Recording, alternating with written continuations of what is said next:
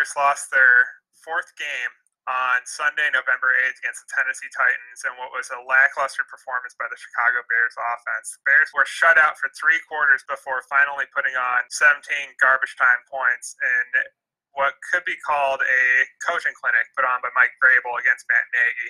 Matt Nagy made critical errors in the first quarter that proved to be detrimental to the team come the fourth quarter.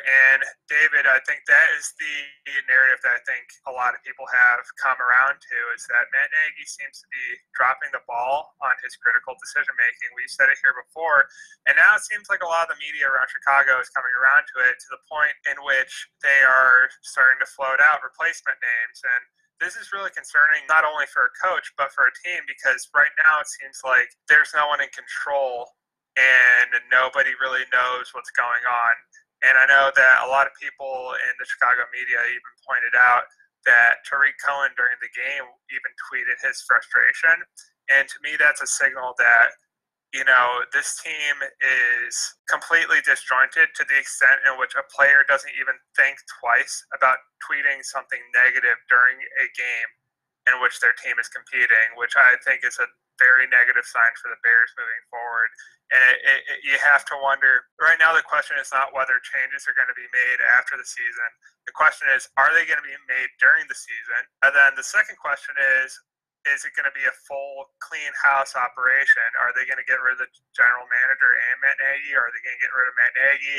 It doesn't seem like something where you can sweep this under the rug and just say, "Oh, well, the you know the place didn't work out. The you know it just didn't fall our way." Um, I think that really these next three weeks will be critical. You have three division games, if I'm not mistaken, in a row, where basically if the Bears fall to five and seven, they are basically out of the playoffs. They've lost any chance of the playoffs, even with the expanded playoffs, where seven teams will be in the playoffs this year. If they lose these next three games, fall to five and seven, I, I think you're going to see Matt Nagy gone, and I think in the offseason you might see Ryan Pace gone. Is that is that something you could see happening? I think so. I mean, Pace has missed on a lot of his first round draft picks, and he traded away a lot of first round draft picks for Khalil Mack obviously Khalil Mack has definitely gotten the return on investment the Bears were hoping for, and he kind of propelled that defense. The defense was good before they he arrived, but they took a step up, and now they're an elite defense. I am curious. I actually think Pace will go before Nagy, surprisingly, because the Bears had the number two pick, and they traded up to get Trubisky. Trubisky has only played three games this whole year, or two in like a half, basically. And the Bears aren't getting the return investment they wanted for him. Uh, additionally, Leonard Floyd got shipped off to the, or not shipped off, but his uh, fifth year option wasn't picked up, and he was signed by the Rams. And he's producing out on the West Coast. And who did they sign? Robert Quinn. He's only had one sack, one sack the whole year. And he's the Bears' second highest paid player on defense. So I don't know what's going on, what they're seeing, because they are missing on a lot of guys and for some reason, the guys that were either already here or were diamonds in the rough are like bailing poor coaching decisions and poor GM personnel decisions out for the Bears. So it's going to be very curious. We are in an expanded playoff form going into this year with the pandemic going on. And I think the magic number is nine wins. The Bears are, you know, more than halfway there. They just need four more. So, you know, nine and seven is fine by me. But you know, if they, if they have a losing record, I would not be shocked to see if they shake things up and they get rid of Nagy. Yeah, uh, well, first, Robert Quinn, I think, is playing very well. I think he's not putting up sacks, which you would like to see out of one of your players that you're paying premium dollar. But there's no doubt that he's affecting game plans. He's playing well. He's gotten more involved in the game plan. He's in the past three weeks, his snap counts have gone up consistently. And so I think he's playing well. And then, I mean, that's a whole nother discussion about uh, do you expect your players to produce basically directly from how much dollars they're making? And if, if that's the case, why not pay maximum contracts to every player? Well, that's not really how it works out. I mean, he's affecting the game plan, he's helping, he's doing well. And I, I think, like, that's something that that's just where I stand on Robert Quinn. I think that that's not a miss. I just think that right now you're seeing like this problem where it's like either it's the players or it's the coach. Because if the players can't do it, it's on pace. And right now, I think one really negative signal where I almost wonder if you know Daboll made a decision on pace, and that's why he wasn't allowed to make as many you know moves during the uh, trade deadline because maybe upper management's just like, hey, you know, we're just going to be conservative and hold on to our draft picks because you're out of here, and we're going to see what a new GM can do. You right. know, that's a possibility.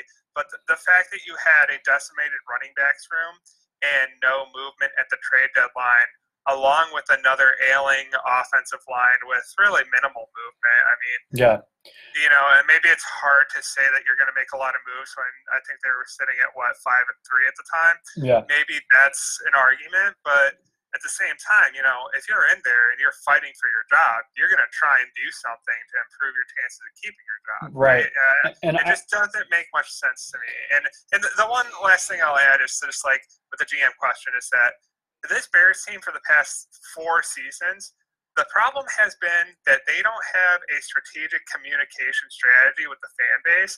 And this is why I think that muddies the waters for people like me and you who like to focus on the football.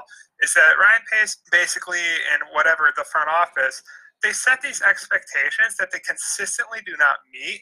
Like the first season, they told us that Mike Glennon was going to be a great quarterback well, and that Trubisky was going to be able to develop under Mike Glennon. Then it's like, oh, Trubisky's our guy. We got Matt Nagy, and he's going to be amazing. Yeah, they had a good year that year, and it was pretty good. I will say but, this. But then consistently, even this year, Nick Foles is here. He's the savior. It's all these expectations, and they don't meet them. They need to be realistic in the way they communicate yeah. with the fan base to mitigate this type of noise and frustration. It goes back. It doesn't help anyone. It goes back to that saying: "Under promise, over deliver." By keeping the standards and expectations at a bar that you see that fits um, the personnel you have and the expectations of the fans. The Bears have only had two really good quarterbacks, or two quarterbacks make the Pro Bowl pretty much since the Pro Bowl has been around. That's uh, Jim McMahon and Mitchell Trubisky. Trubisky had a one good season when uh, Matt Nagy first got here. I think that's partially in because the Bears had a soft schedule. They finished nine and four that year. In addition to the fact that Matt Nagy had a one read offense, meaning if he gave one read to, Tr- to Trubisky, and if it wasn't there, then he said, Trubisky, you can keep it. Then he wanted Trubisky to graduate to the 200 level of his offense, which Trubisky unfortunately couldn't get to. Another argument is Trubisky was drafted with Pace and John Fox in mind, and their offensive system that was there in place before Nagy got there. So it's they were trying to fit a square peg in a round hole, so to speak, in that regard. And I, I think just kind of backtracking to how the Bears have the the uh, upper, you know, they didn't, you know, uh, people above um, Pace didn't want to trade away draft picks and stuff like that. It's because every year that Pace has been here, with the exception of one or two, he's traded away the first round draft picks. And you've got guys that are getting old and beat up younger rookies are cheaper than getting veterans and that brings an argument of are veterans are you getting a better return investment on veterans because you know they're proven and they have nfl um, experience versus unproven rookies who are giving blindly millions of dollars to? I don't know but i, I will say this. We, we talked about having self-awareness within the organization and sometimes i do think the bears lack self-awareness and you were talking about strategic communications and setting standards that are reasonable for the fan base and for the organization. I look at like the Packers, they know what they are. They know who they, they knew what kind of guys come to that organization, what kinds kind of guys leave. The Bears, I mean, for the they've created a great culture, but but if you don't have the right personnel that actually perform on the football field, then it's it's a moot point. It just all comes back to I think Pace is gotten some good guys, but he's also had some duds. And then Nagy uh, is just not adapting his knowledge to the personnel he has. I mean, you look at David Montgomery, who everyone was high on, had a great career at Iowa State. And I mean, what is he getting? Like 40, 50 yards a game on like 20 rushes? That's not great. On top of that, he runs like Jordan Howard. Yeah, that year with Trubisky when they were playing well, I was going to say Jordan Howard in multiple games when they needed to run out the clock, they just gave it to him. He grounded out yards just like you see Derrick Henry do, do every week. And that is a major factor to what I think can make a young quarterback successful because then you're not putting them into that pressure cooker, you know, that like boiler room situation where you have to perform at the most stressful, most important time of the game in the last four minutes. But the other thing you said, you brought up the Packers, and it's like, okay, the Bears draft a quarterback, and in his rookie season, he has to end up starting because the guy that they signed, who we were told was going to be the next great quarterback starter, you know, he paid his dues. Well, then Trubisky had to end up playing. Then we see the Packers, and now this is different because they have Aaron Rodgers, but the Packers drafted Jordan Love, and I don't even is he even on the ro- the roster? He like, is. They just like they're they just bury grooming him away developing. They're you just know? grooming And him. so That's what they do. They get him in the system. That's what they do with Rodgers. Now they're doing with Jordan Love. It's brilliant. It, well, it's really it's it, it's in a sense not brilliant because it's how every organization, every business, every school, every, every successful football program, every successful like business, small business, big business, what, what have you, you put people into situations where they can gain from mentorships, they can gain from learning, and they they slowly progress in their career because that's just naturally how people operate. You know, like, and so, and then that brings me to kind of like the third thing that I wanted to remark on is when you brought up David Montgomery is, as a football player, former football player and a football fan, I think that there's a red flag when you see a player who was producing, whether it's like high school or college, you know, like if I was a college coach, this is how I would approach it. You know, if I recruited a guy who is a very prolific runner in his senior year of high school, and we wanted him to step in, maybe I'm like a coach at an FCS school or something, and we want him to step in and become a prolific runner for us, and he's drastically underperforming, that's a red flag. I'm going to figure out what's going on with him, whether it's like class or like social life, like something's up, right? So there's clearly a problem that I would address. Well, if you're making the jump from college to NFL and your production is not quite at what you were in college, you know, he's adjusted. He's an adult. He is a professional. There's got to be a problem with the scheme and the coaching, right? Like, there's got to be a problem there which isn't working. Um, and that said, I mean, like, I don't think that quarterbacks have or running backs have natural vision. I think that vision in the NFL is something that is coached. And I think that this year we've seen Montgomery is not making the right cuts. He's not seeing what he's supposed to see with this scheme. And so I don't know if it's the running backs coach. I don't know if it's some, something fundamental. And I really don't think it's the that problem is not the O line's problem, right? Like having vision and understanding where your best chance for getting positive yardage is is not an O line problem. Getting the positive yardage could be, but knowing where your best chance is is something that's solely on the running back. So like there are a lot of these little red flags that keep popping up throughout the season where you're like, this is really the coaching staff. It really is. And I, I you know, maybe Nagy goes somewhere else and has, you know, success because he's learned from this. But, you know, like when you hear him say things like, oh, I've never been through something like this, and you're like, really? You not remember that losing streak last year? Yeah. Like, eh, eh, eh, I mean, you're head coach in the NFL, and you're having things that you've never experienced anything like it. That's ridiculous. Come on, like that. Well, it- yeah, it's frustrating. I mean, he could be a brilliant offensive mind. Again, going back to it, Drew, you're a coach. Like the fact that he's not adjusting to his personnel and putting them in positions that are make them feel more comfortable enough to excel is still befuddling. And maybe he's trying to do it, but he's just not connecting or getting through to his guys. I also will say, let's backtrack a little bit. The offensive line um, was kind of uh, depleted this past weekend. There were a lot of backups in from injuries, whether they be physical or COVID related. Um, so the Bears, I, Foles had limited time, and they might not be getting the push that they'd get with the first teamers. But regardless, I, I'm just you've got one of your star players, meaning Tarik Cohen, who's never, who's always been respectful and great to the organization, tweeting live tweeting a game after he was just handsomely paid and given a three-year extension. I mean, obviously he's doing it out of passion and he wants his teammates and his friends to do well, but it's also like, man, like if I was a coach, that wouldn't fly with me.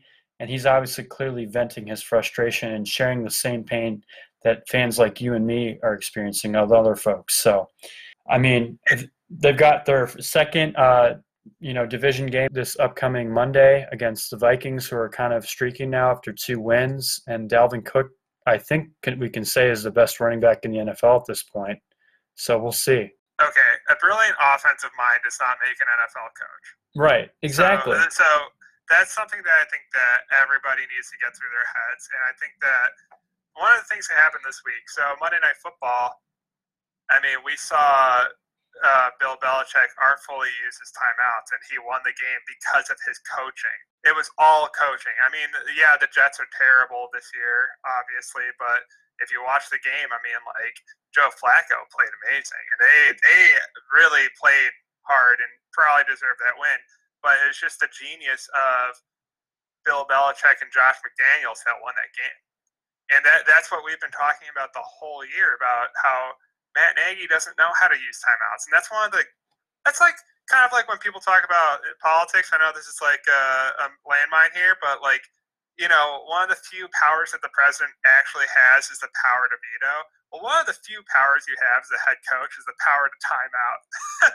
right? That's like a veto on the yeah. clock. That's one of the few actual powers you have theoretically because you have your coordinators, whatever, right?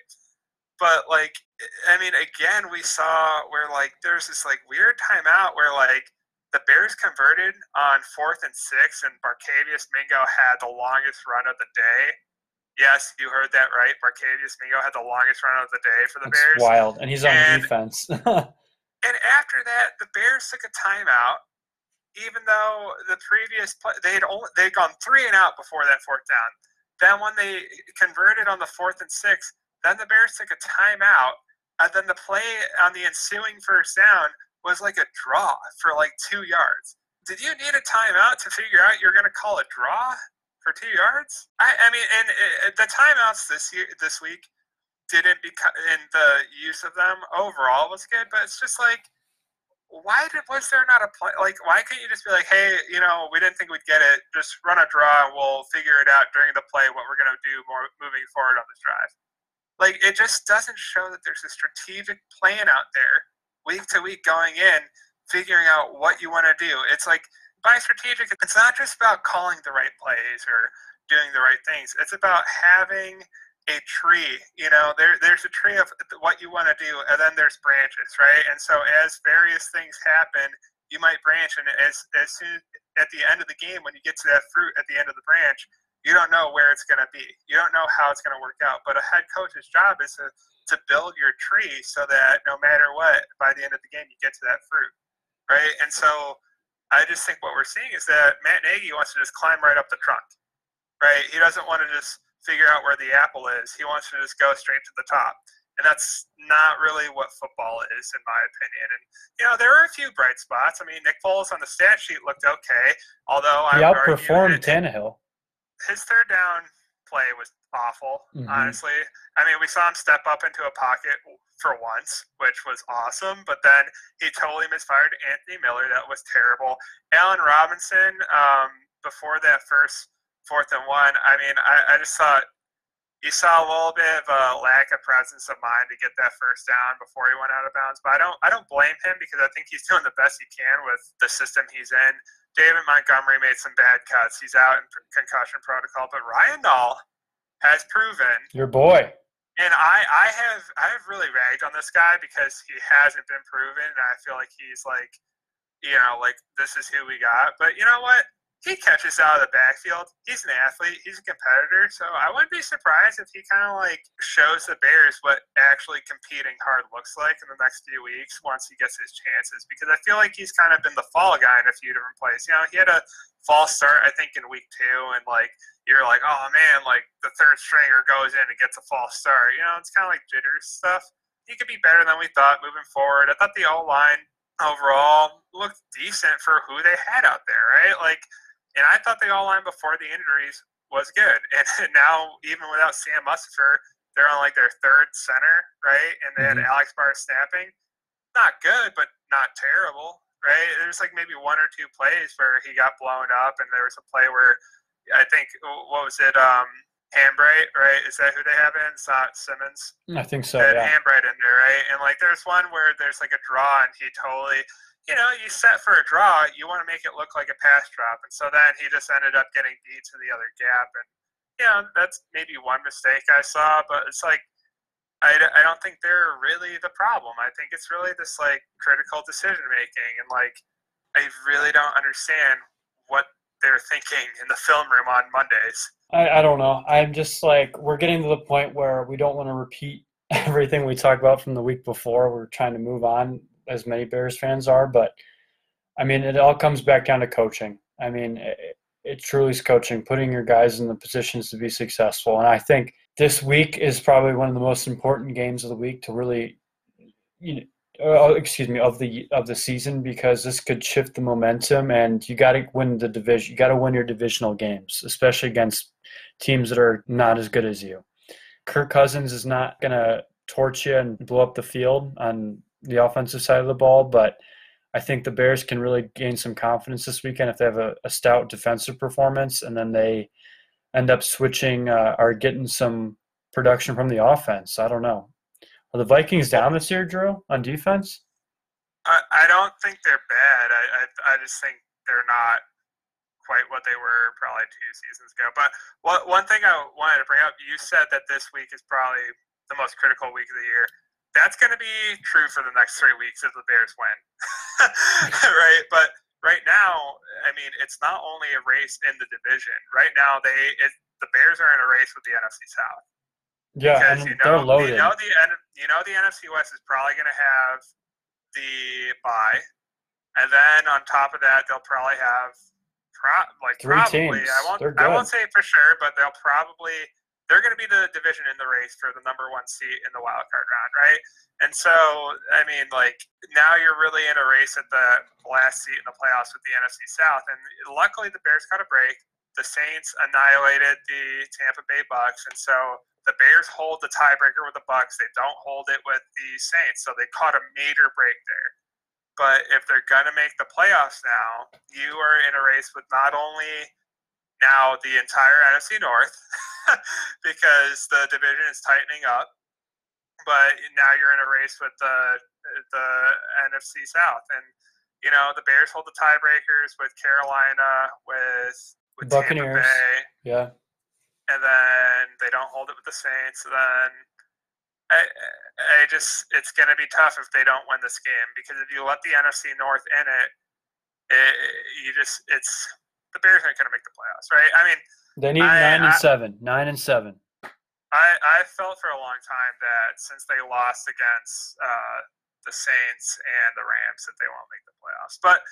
There's, they still have a shot right now, but one of the things that really worries me is that the way the Bears played the Titans. I think that the Vikings are a very sim- similar team. They're very well coached. They have a guy who understands what he has to do to win. It might not be pretty, but he'll get it done, right? When we saw the Vikings play the Packers, it did not look pretty. But the Vikings, or maybe conversely, maybe you thought it looked amazing because of such few possessions, but I see the same exact thing happening this week as what happened last week, where just because Nagy wants touchdowns, not field goals, is, he's going to make some bonehead move. That's ego. Come back to bite us. That's, that's ego, and it's killing us. the team. That's his ego getting in the way. I like Matt Nagy a lot, but man, just in the NFL, you got to take any points you can get. It, it, what you said earlier about the money and whether it's producing on the field, it's kind of like there are certain players that are going to underproduce the money, and there are certain players that are going to overproduce. It's like why not have some of it be the overproduction from the kicker? Squeeze some extra points out. If I mean, there's, I mean, you're making you're making much more ROI. You keep referring to ROI, and it's like you're going to have much higher ROI if you keep taking the points when you get them, right? Like yeah, that, exactly. that's how you make up wasted money. Yeah, I mean, he, you should use your strengths here. Like, meaning I'm referring to the Bears with good defense, do, get any yards you can, and just kick the field goal. I mean, eh, just make it close. Give give also like don't piss off your defense by going three and out every time, or not elongating your drives or getting any points, and then having expecting them to perform at the same level they've been performing, and then they let up points. I'm so tired of.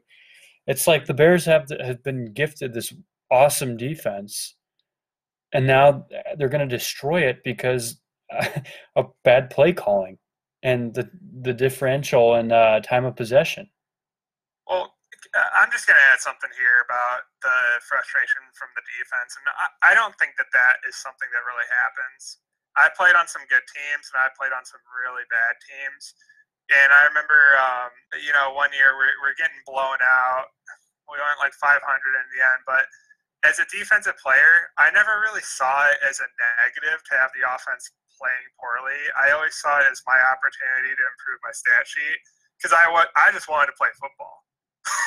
like I wanted to be on the field as much as possible, and I, I mean, like, yeah, I think that that frustration is something that comes after the game. You know, like after the game, you come away, you take a step back, maybe you're in the locker room, you're like, geez, those guys didn't play as hard as us. You know, like mm-hmm. I think that that's something that you reflect on, especially like in the film room um, or if you watch the game after. But I think like in the moment, I think these, I mean, these are professionals, they're competitors, and I don't know if that frustration is something that they're thinking of. I think it's a very much next down mentality on defense, where it's like you're just focused on how you can get that tackle. But in terms of like both sides of the ball, like offense, defense, kick, like I don't think that there's like they're not your enemy. You're so focused on the like other team being the guy standing between you and the W that I don't think that you channel it to your teammates.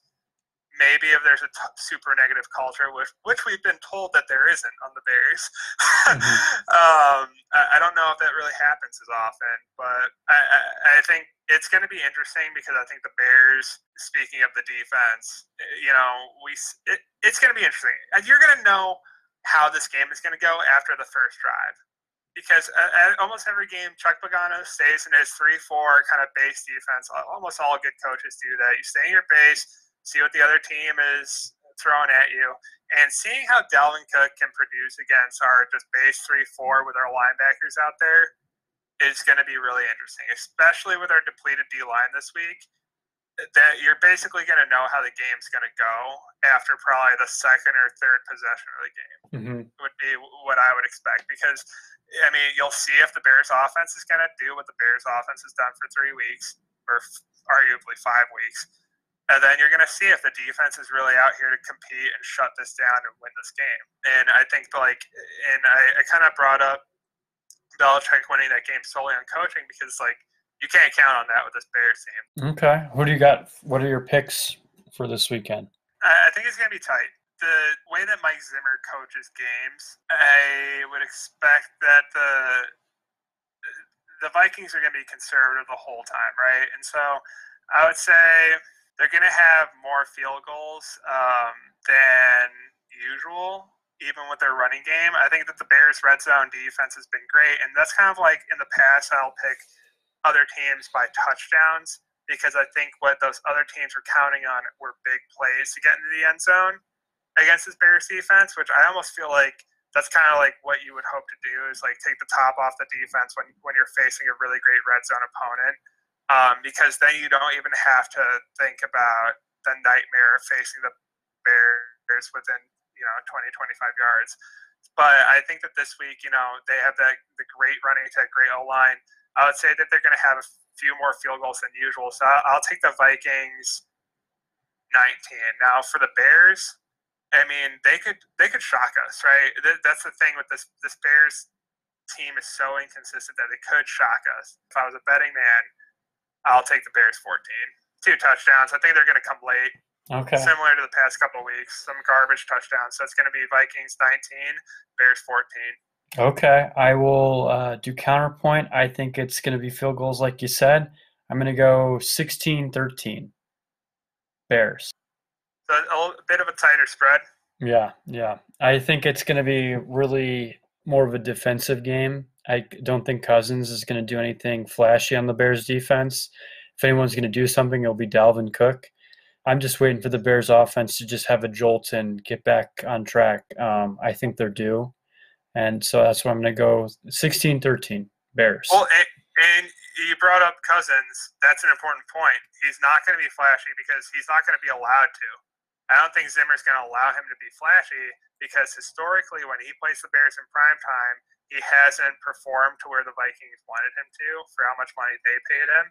So I think that's a really that's a shrewd point that he's he's not going to be flashy because I don't think they're even going to be calling flashy plays against the Bears on Monday night, right? And right. so that's kind of like that's where you'll see how conservative they are. You know, it's going to be a lot of run, run, pass. Right. If if or run, run, run like they did uh, against the Packers, right? Mm-hmm. Monday night Bears Vikings.